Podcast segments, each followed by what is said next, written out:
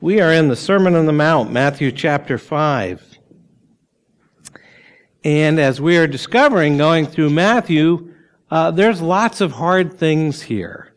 Normally we like the Gospels, it's narrative and there's stories and parables and all sorts of stuff. And you get into these long teaching sections, of which there's five in Matthew, and you discover that Jesus teaches us some really hard things. You just kind of wish we'd skip over the hard things and get to the ones, you know, the stories that are a lot more exciting. But that's not going to happen. So, we're at one of those hard teaching places today in Matthew chapter 5.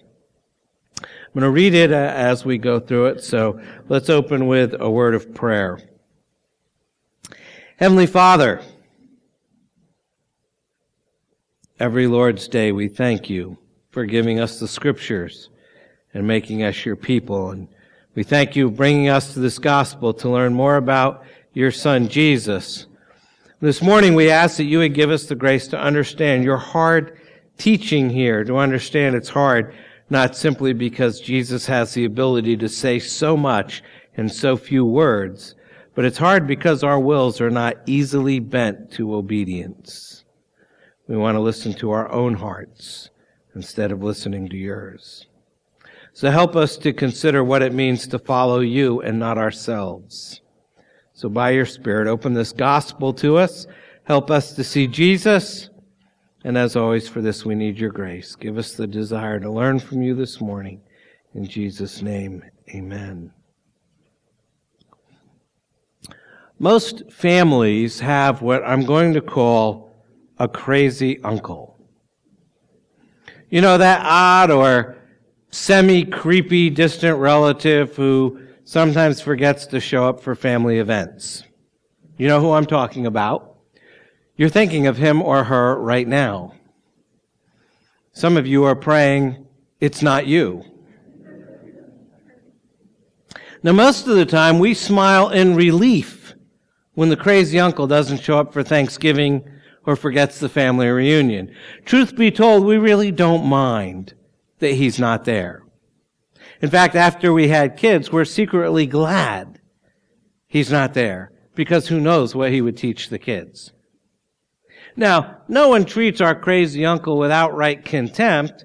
Actually, we do our best to avoid talking about him at all, unless it's in hushed tones so the kids can't hear us.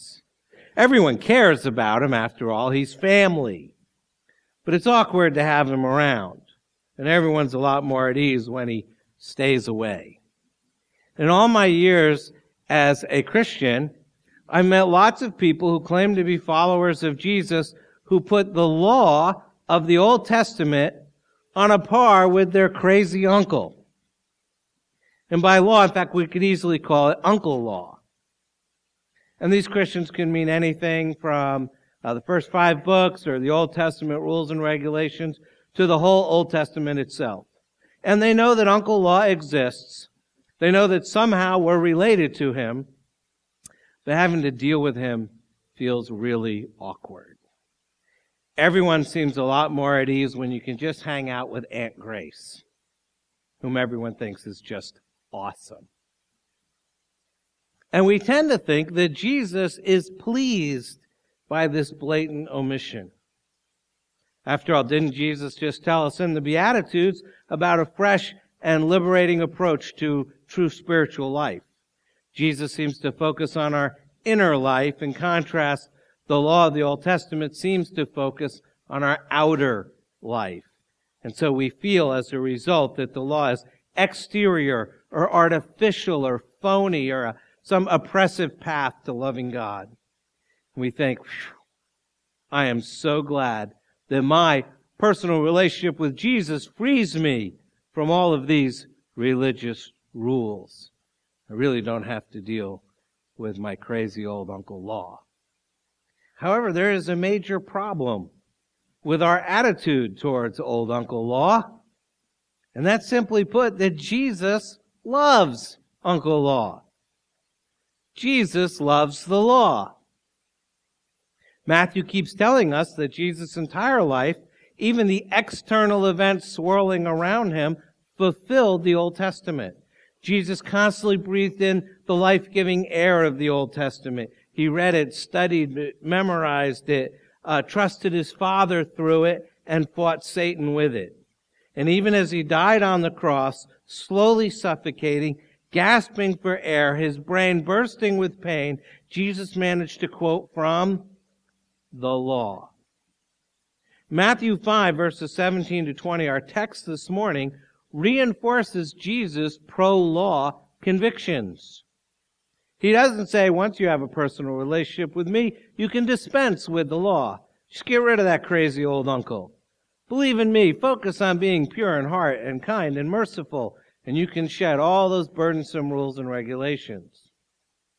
Instead, right after the Beatitudes, that wonderful introduction to true spiritual life, Jesus points us back to the law. He has no intention of tossing it out. And if we're looking for a way to dump the law or scratch it off our list of spiritual advisors, Jesus isn't offering any help. In fact, according to Jesus, our crazy old Uncle Law is here to stay. So why is Jesus teaching this? Why is Jesus teaching this? Turn with me to Matthew 5 verses 17 through 20.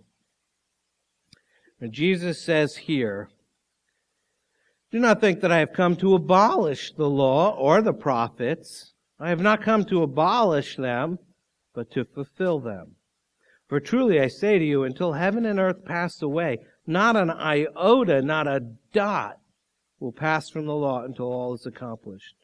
Therefore, whoever relaxes one of the least of these commandments and teaches other to do the same will be called least in the kingdom of heaven. But whoever does them and teaches them will be called great in the kingdom of heaven. For I tell you, unless your righteousness exceeds that of the scribes and Pharisees, you will never enter the kingdom of heaven.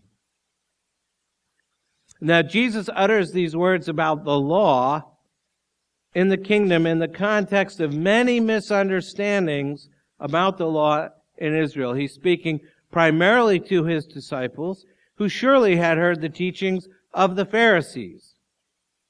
The scribes and the Pharisees certainly had a great reputation of being the defenders, the great protectors of the law in Israel. And yet Jesus had already begun to criticize them. And so there's questions. Is he opposed to the law? Because the scribes and Pharisees are the upholders of the law, the, the law of Moses, the tradition of Israel, the teaching of the Old Testament. Is Jesus going to oppose the law? So far, Jesus has explained the kingdom without referring to the law, or to its rule, or to its standards of behavior. But now he's going to explain the rule, the standard of the kingdom, and its relationship to the Old Testament. And here Jesus is going to give us his teaching on the place of the law in the Christian life. Now let me say plainly, Jesus clearly thinks this is important.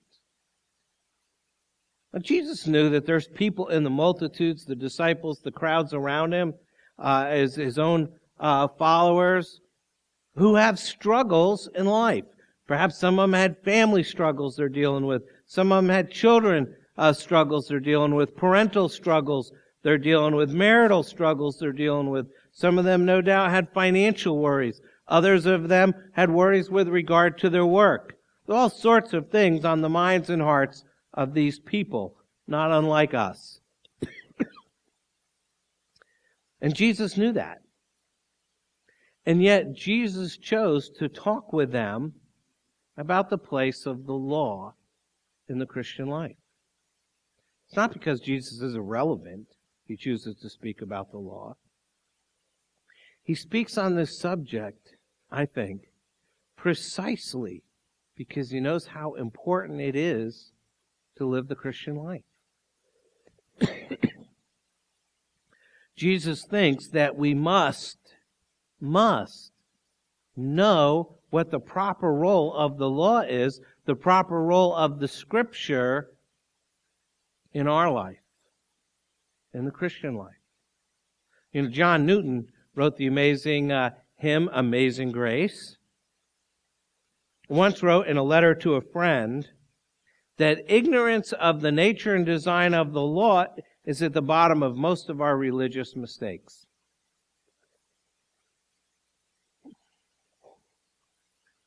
It's precisely for that reason that our Lord Jesus chooses to speak about the law to his people. Not because he wants to talk about some irrelevant theological topic, because he couldn't speak on a more relevant topic for Christian living. And so in this passage, Jesus contrasts his views with the prevailing views of the day. Remember, the Pharisees have a high view of the law. That's why they exist. After the exile, they were all sent away to Babylon because of idolatry. To make a long story short, when they came back, said, we need a group of people to make sure that's never going to happen again. And we're going to create the Pharisees, and they're going to make sure we obey the law. And that we don't chase after idols, so we never get sent into exile again. So these people are highly esteemed. They are the great teachers and keepers of the law in Israel. But Jesus, in this passage and in the passage to follow, is going to accuse them of undercutting the authority of the law by their hypocrisy and by their man made traditions. we have a somewhat different problem in our day and age. Now, in Jesus' day, his opponent said, Look, Jesus has done away with the law. He's opposed the law. He's got some sort of relationship uh, with God that uh, has no call to obedience and can reject the teachings of Moses. And today, a lot of people say, Sounds good to me. It's precisely what he's doing. And it's a good thing, too. And in our day, if you're in Christian circles and you begin to talk uh, and use such uh, horrible bad words as duty or obedience. You're likely to be called a legalist. It's a foul word. We use it as like the worst of swear words. I think he's a legalist. Pray for him. I mean, we don't have anything to do with obedience around here. It's all about grace. And often grace is presented as being opposed to righteousness and obedience in the Christian life. And we really believe that love is all you need. And we're a New Testament church, and that Old Testament church doesn't have anything to do with us. And people think like that. Love, not law. Grace, not obedience. And here Jesus is going to correct this kind of wrong thinking. We see many great truths set out for us here in verses 17 through 20. We can't possibly cover in depth everything that Jesus says here. It's too rich. Don't ever let anyone tell you that Jesus wasn't a theologian. He can say more per letter than any theologian you know. And we can't possibly do justice to everything he says. But I do want to point out four great truths that Jesus teaches here about the role of the law in the Christian life. And so, in order to understand why Jesus loves the law, first you have to know that Jesus fulfills the law. And that's the first blank there in your outline. Jesus fulfills the law.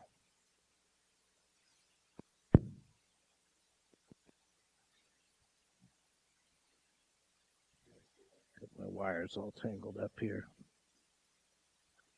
So the first great truth here is the Old Testament commands and prophecies and promises are all fulfilled in Christ's kingdom. It's the first great truth that he teaches here, verse 17. Do not think that I have come to abolish the law or the prophets. I have not come to abolish them, but to fulfill them. Jesus is teaching here that the Old Testament commands and prophecies and promises are fulfilled in his kingdom.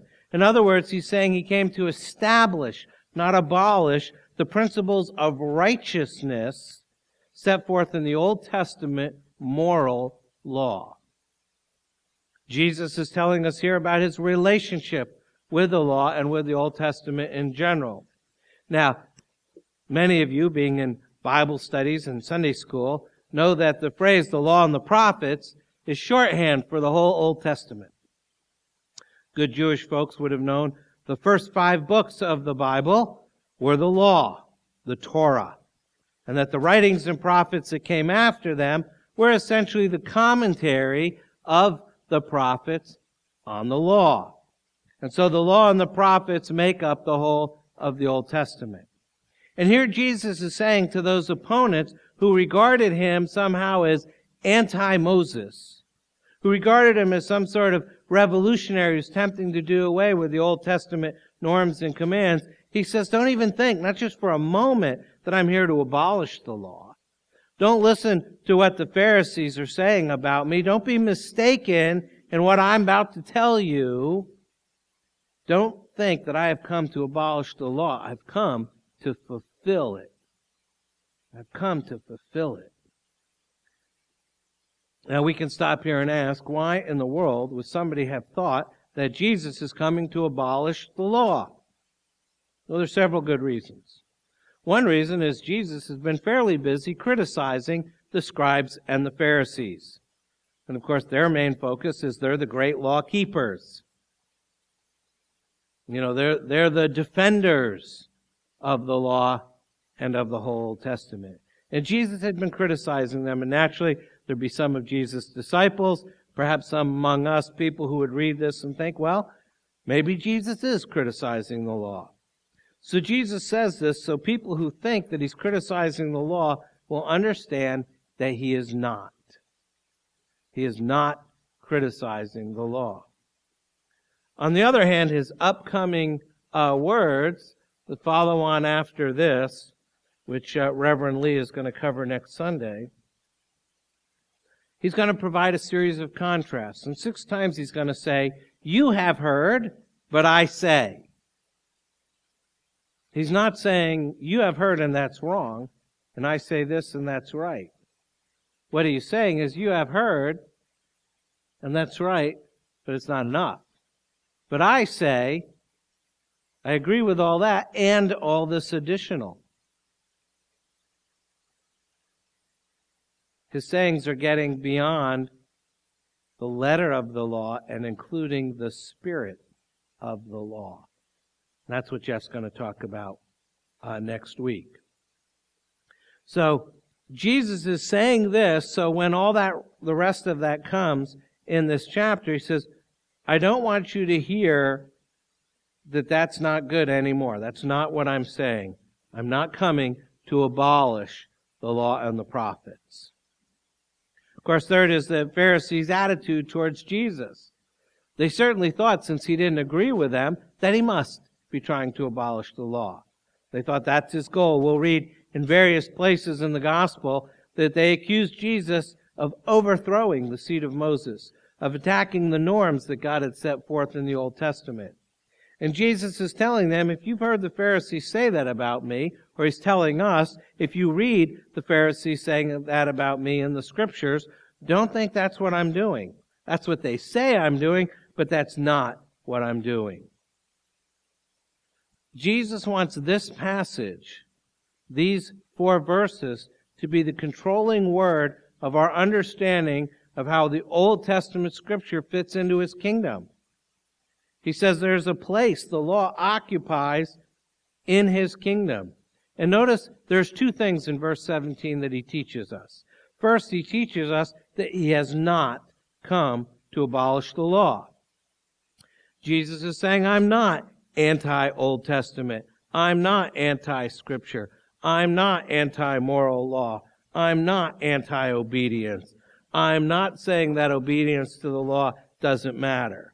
The law, Jesus says, continues to be valid, continues to reveal God, continues to reveal His character and His will for us, and continues to reveal the true nature of man when we measure ourselves by it. It continues to show us the nature of salvation because it teaches us that we cannot be saved by the law. The law continues to do all these things and more. It continues to be the perfect rule of righteousness for the Christian life. And once you understand the principle that you cannot save yourself by the law, and you understand that salvation is by grace, salvation is through faith, then you can understand that only by the grace of God and the residence of the Holy Spirit in your heart can you even begin to obey the law which God created you to keep in the first place.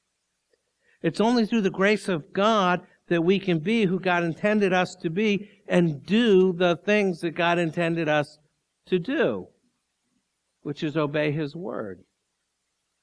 So Jesus makes it clear that when the law is rightly understood, it's not opposed to the gospel, but it goes hand in hand with the gospel.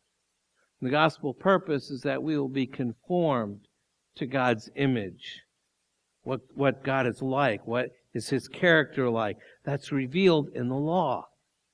And so when the gospel takes hold of our lives,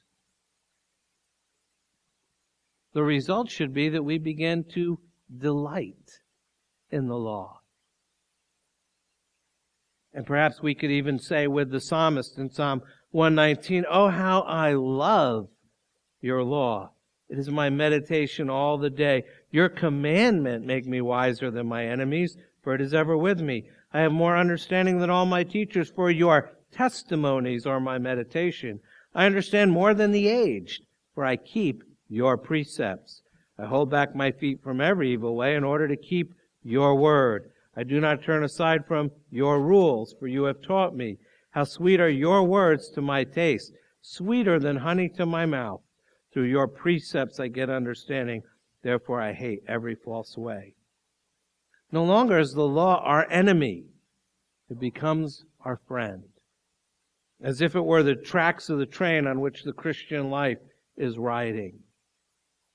And then we have the second half of that uh, sentence, verse 17, where Jesus says he's not only not come to abolish the law, but he has come to fulfill it. His relationship to the law is one of fulfillment.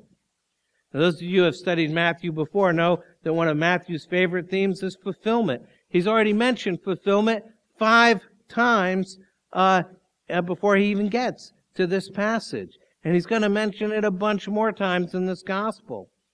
But what does he mean he's going to fulfill the law? What does it mean that Jesus has come to fulfill the law? Well, it means several things If we want to understand what the law means, we have to look to Christ because he's fulfilled it in his work and he has fulfilled it in his person. The prophets spoke of him and he fulfilled what they predicted. The ceremonial law spoke of him in types and shadows. It set forth the truth of his atoning work and he fulfilled that. The Lord has fulfilled the law in his person. He's fulfilled the law in his teaching. The Pharisees misunderstood the law, but Jesus shows us what the law truly means and corrects their misunderstandings. The Lord Jesus fulfilled the law in his life. He perfectly obeys the law. And he shows us the real meaning of the law in his obedience. He obeys, obeys the law perfectly as the covenant of works, what we call his active obedience on our behalf. He perfectly obeyed the law and his fulfilling of the law becomes our very source of salvation. If he hadn't had active obedience where he perfectly obeyed the law in his life, he wouldn't be that perfect sacrifice for our sin. And then he fulfills the law in his death. In the death of Christ, we see the reality of the law's demand for holiness. In the death of Christ, we see what we deserve but what he took upon himself. When we see him cry out from the cross, My God, my God, why have you forsaken me? We see what we ought to have been given, and yet what he has taken on our behalf, that we might become the righteousness of God. His death on the cross is what we call his passive obedience. Being that substitutionary atonement, that sacrifice for you and for me. And again, it's our very source of salvation. We need Jesus' perfect active obedience, and we need his perfect passive obedience. The Lord Jesus fulfills the law in us by His grace, by the work of the Holy Spirit, writes God's law in our hearts again so that we can delight in the law of the Lord. In all those ways, the Lord Jesus fulfills the law. So he teaches in verse 17 that all of the Old Testament commands and prophecies and promises all find their fulfillment in his kingdom. It's the first great truth that Jesus teaches here. The second great truth we see in verse 18. Jesus affirms the law. He affirms the law. Notice that verse 18. The inspiration and authority of the scriptures is joyfully acknowledged in Christ's kingdom. There it says, For truly I say to you, until heaven and earth pass away, not an iota, not a dot will pass from the law until all is accomplished. In other words, Jesus is telling us that he upholds the authority of the Old Testament scripture without qualification. Jesus is saying it's authoritative. You want to know what I think about the Old Testament? It's authoritative. That's what Jesus is saying. Now today, evangelicals like us are often made fun of. We're accused of being rationalists or we're accused of being ignorant. Primarily because we believe in the inspiration, authority, inerrancy, and sufficiency of the scriptures. The inspiration, authority, inerrancy, and sufficiency of the scriptures. And we believe in it as an act of devotion to the Lord. We believe it because He believed it. And our Lord says in verse 18, until heaven and earth pass away, not the cross of the T or the dot of an I of the Lord's inspired word will fail. It will all come to pass. It will all be effectual. It will all go forth and not return void. Every single bit of it, even the seemingly most insignificant portion.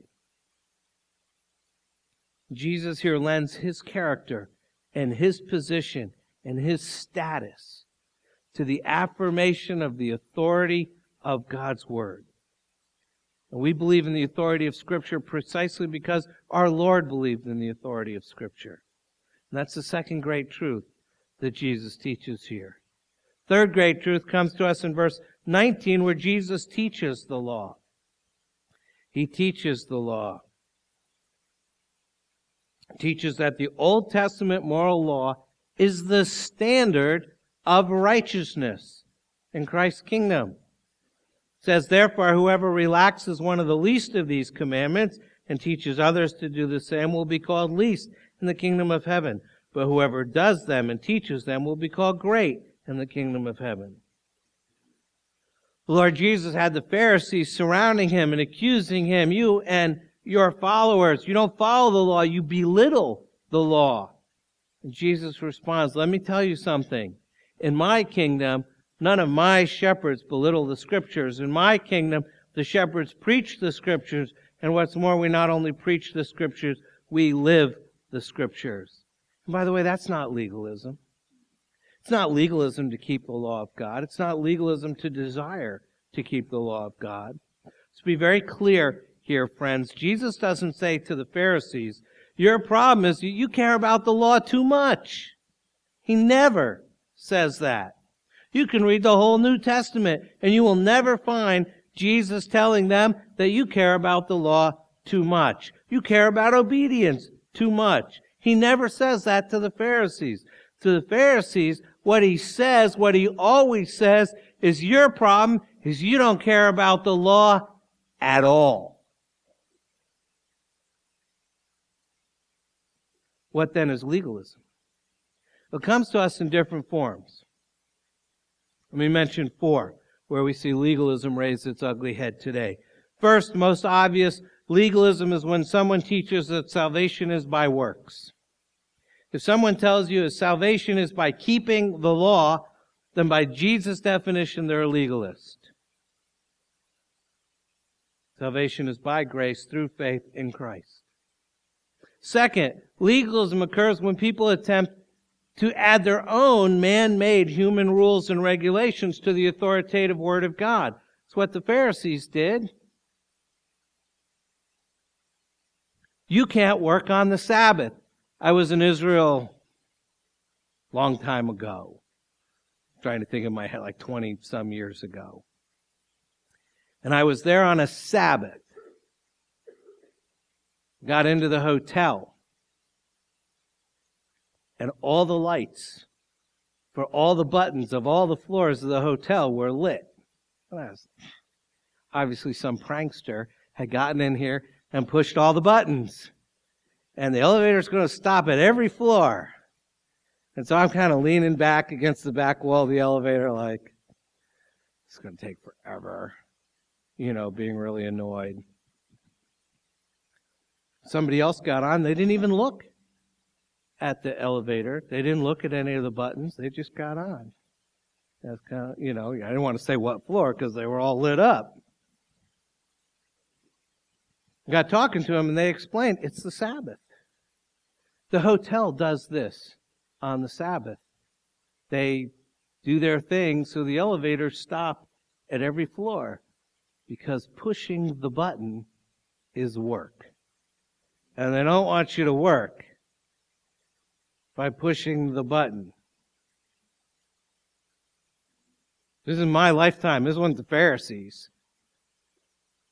You know, this is roughly 1990. of course, I was very polite and gracious, but in my head, I'm like, you gotta be kidding. You know, that's the dumbest thing I've ever heard. I didn't say that.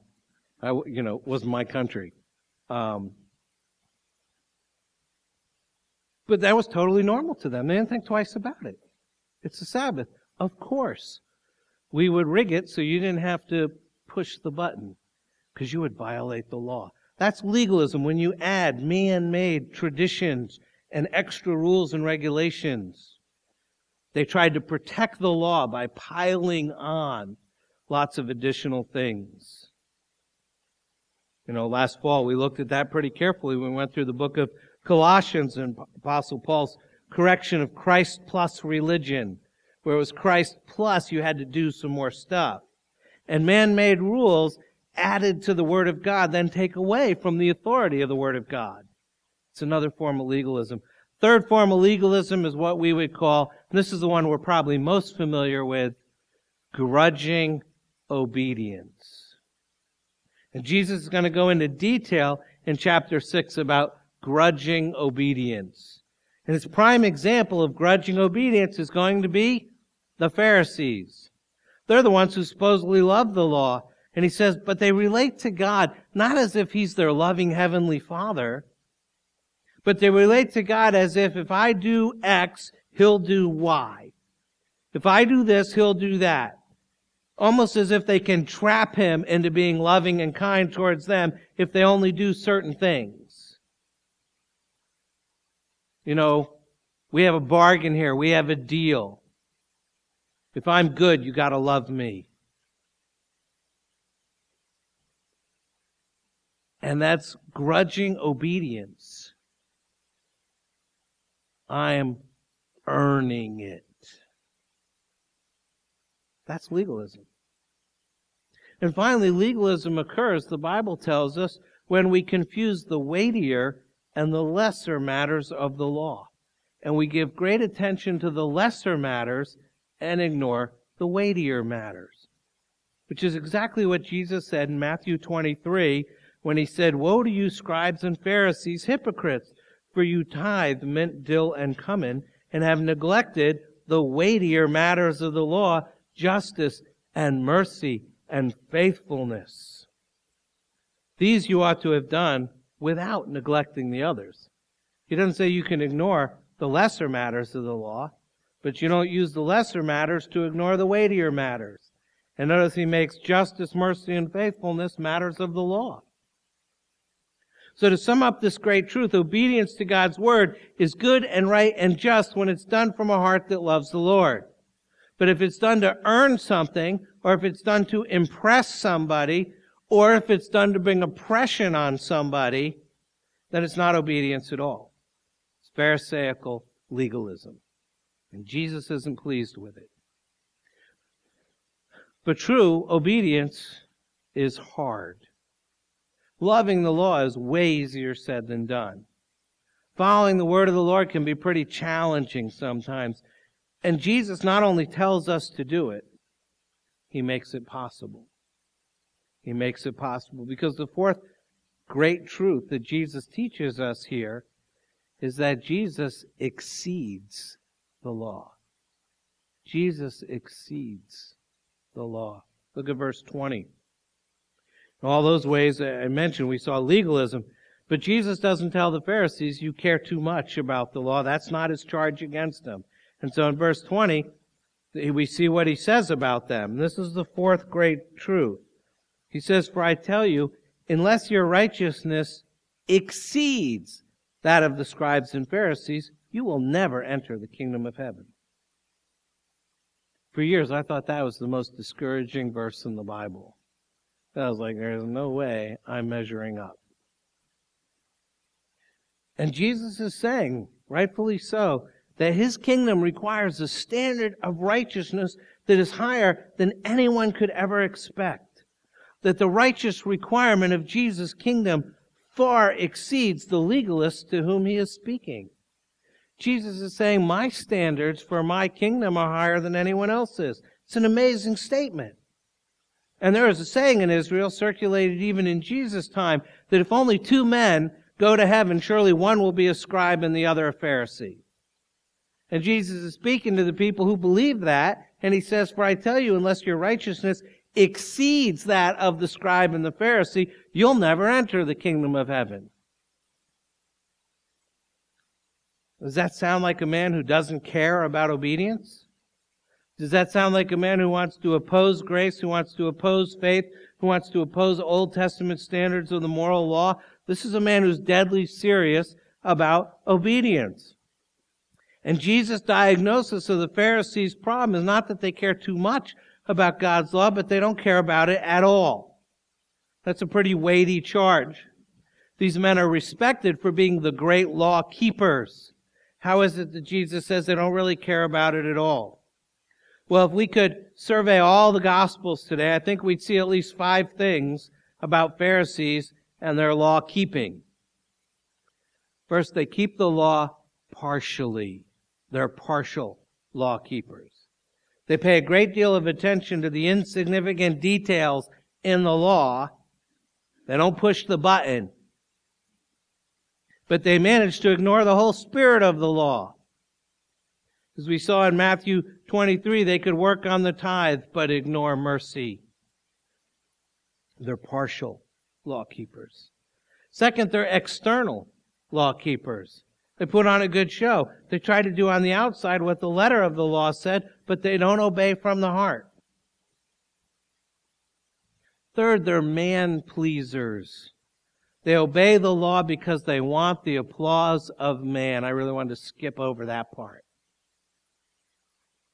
for so many people today, for so many pastors. What we want is approval. I want you to like me. Just a giant approval suck. A vacuum cleaner.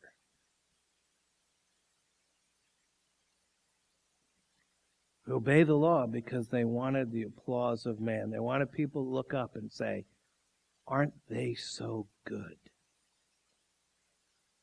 But of course, then they became prideful. That's the fourth thing. They're prideful in law keeping. They became proud of the fact that they're the law keepers, and they pitied the rest of us who don't measure up to their own self imposed standards. And then finally, fifth, they trust in themselves. They trust in their own good works, their own law keeping for their justification, for their righteousness before God. And so they stand self condemned.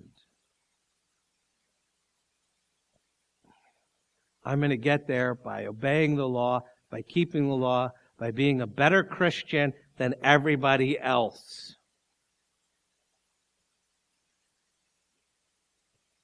And Jesus says, You can't do that. You're condemned. It's the whole point of his parable in Luke 18. Look there, it's in your outline. We read Jesus telling them, He also told this parable to some who trusted in themselves that they were righteous. And treated others with contempt. Two men went up into the temple to pray, one a Pharisee and the other a tax collector. Pharisee, standing by himself, prayed thus, God, I thank you that I am not like other men, extortioners, unjust adulterers, or even like this tax collector. I fast twice a week. I give tithes of all that I get. You can almost hear him. God, aren't you so lucky to have me on your team? But then Jesus goes on, verse 13. But the tax collector, standing far off, would not even lift his eyes to heaven, but beat his breast, saying, God, be merciful to me, a sinner. I tell you, this man went down to his house justified rather than the other. For everyone who exalts himself will be humbled, but the one who humbles himself will be exalted. My friends, Jesus' call to obedience is utterly different from that type of law keeping. Jesus calls us into a different way of living. He calls us to a universal love for the law, not to be selective, but to recognize the whole law, the spirit of the law, must be kept. The whole of God's moral law is for us. He calls us to an internal obedience, a willing obedience, a delight in doing the law of God. He calls us to be God pleasers, not man pleasers and to desire the approval of God, not of others. And he calls us to be humble in our law keeping, not to be prideful.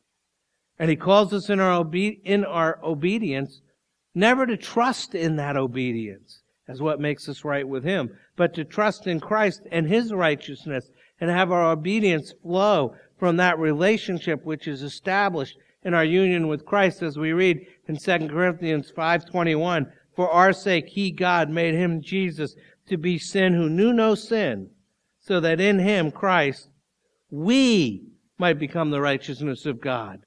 We might become the righteousness of God. Whose righteousness exceeds that of the scribes and the Pharisees? Jesus' righteousness. And whose righteousness, righteousness do we get when we're in Christ? Jesus' righteousness. And whose righteousness do we need if we're going to enter the kingdom of heaven? Jesus' righteousness. You can't do this in your own strength. Your righteousness can only exceed the righteousness of the scribes and the Pharisees if your righteousness comes from Jesus. And we've forgotten that. We've forgotten that. This week I came across a really convicting article. Uh, how many youth have grown up in the church? So all you high school, college students, I'm going to talk about you now. And they've grown up in the church and how they leave the church after high school. And the numbers are staggering. There's lots of people studying this and none of them have any good news. And the bottom line is that in a church of our size, I took their numbers and sort of carried them down to uh, our church with a youth group about our size, about, say, 20 students, that after high school, 14 of these 20 students will leave the church. 14. And then sometime after college, in their 20s or early 30s, about half of them, or seven, will return, usually after marriage and children. But seven of our students, our children, our youth will leave and never return.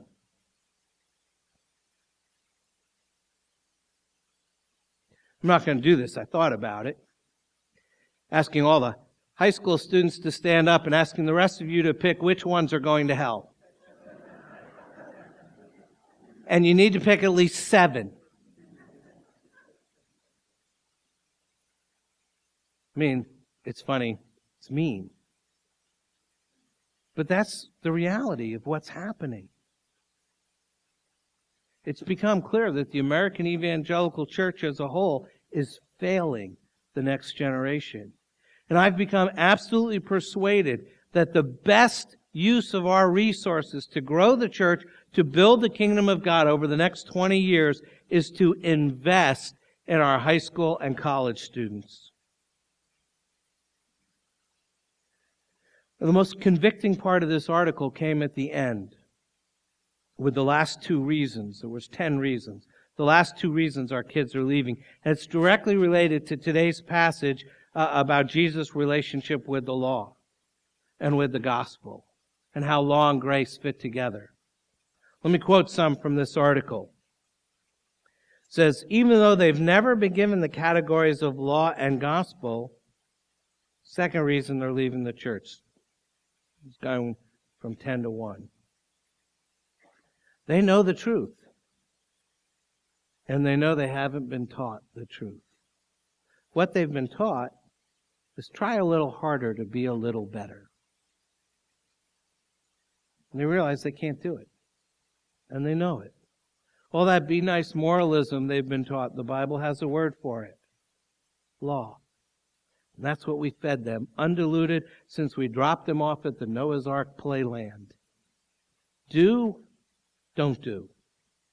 And as they got older, it became good kids do, good kids don't do. And as adults, it became do this for a better life. The gospel appears briefly as another do to get saved. But their diet is law. And the scripture tells us the law condemns us. So that smiling, upbeat, love God, love people vision statement, you just condemn the youth with it. Because they either think they're a good person who doesn't do any of the stuff their church teaches against, drinking, smoking, doing drugs, watching bad movies, being sexually active, or they realize they don't meet Jesus' own words of what's required. And there's no rest in this law. It's a treadmill of works that they know they can't meet. And so either way, they walk away from the church. Simply because they don't need it. And that's the number one reason our church, our, our youth leave the church. Because they don't need it. And they don't need it because we haven't given them the real thing. What we've given them is more accurately called MTD, moral therapeutic deism.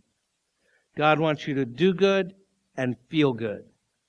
And moral therapeutic deism has become the alternative gospel of the American church. Our kids are smart. They pick up on the message we unwittingly taught them. If church is simply a place to learn life application principles to achieve a better life, you don't need a crucified Jesus for that. Why should they get up early on Sunday morning and watch a cheap knockoff of the entertainment they went to the night before? Or the middle-aged pastor desperately trying to be relevant would be a comical cliche if the effect weren't so devastating. Yes, that one hurt. And as we jettison the gospel, our students are never hit with the full impact of their, of the law, which reveals their sin before God and their desperate need of the atoning work of Jesus Christ. The gospel we've given them saves no one. They need law to reveal their sin. They need to see that they need Jesus. And that's relevant. And that's authentic. And that's something the world can't offer. We've traded a historic, objective, faithful gospel based on God's graciousness for a modern, subjective, pragmatic gospel based on achieving all of our life goals by following various life strategies. And rather being faithful to the foolish simplicity of the gospel of grace, we've set our goal on being successful gaining people and growing crowds with a gospel of glory where grace isn't needed. This gospel saves no one. Our kids can check off all the boxes with any manner of self-help or life coach or simply self-designed spiritualism, and they can do it more pragmatically, more successfully, and in more relevant community. And they leave having been given the choice with the very message we've taught them, they're making a smarter choice. Our kids are leaving because we have failed to, as Jude says, contend for the faith that was once for all delivered to the saints. I wish it wasn't a given. And this is the other guy. His name is Mark. I don't know his last name, who wrote the article. He says, I wish it wasn't a given. When I present law and gospel to these kids, the response is the same every time. I've never heard that. I'm not against entertaining our youth or even jumbotrons or pizza parties, though I probably am against middle aged guys like me trying to wear skinny jeans. it's just that the one thing, the main thing we've been tasked with, we're failing. We failed God and we failed our kids. We cannot let another kid walk out those doors. we can't let another kid walk out those doors without being confronted with the crazy old Uncle Law. Without being confronted with the full weight of the law, the full weight of their sin before God.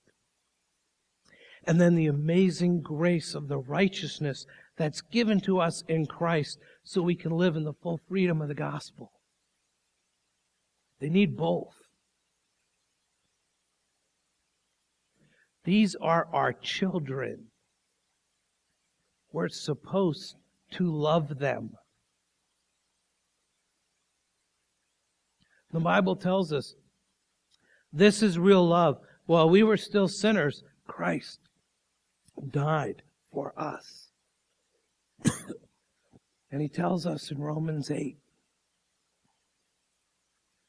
For God has done what the law, weakened by the flesh, could not do, sending his own Son in the likeness of sinful flesh. And for sin, he condemned sin in the flesh in order that the righteous requirement of the law might be fulfilled in us. That the righteous requirement of the law might be fulfilled in you that the righteous requirement of the law might be fulfilled in your children. As I close today, let me ask you a question. Where's your heart? Is your heart with the Pharisees, grudgingly obeying God? Or is your heart with the followers of Christ, delighting in His law, wanting more than anything to be conformed to His image and to be exalted, not in ourselves, but in his righteousness that we might become like Him. May your prayer this morning that God would cause you to be a follower of Christ and not a follower of the Pharisees. Think about that. You need to pray. Take a moment to do that and then I'll close. Oh Lord, our God, thank you that you have given us a king, a perfectly righteous king Thank you that we have a king whose active obedience in his life perfectly fulfilled the law, and whose passive obedience in his death perfectly fulfilled the law. And that perfect righteousness, the righteousness that far exceeds that of the scribes and the Pharisees, is offered to sinners like us.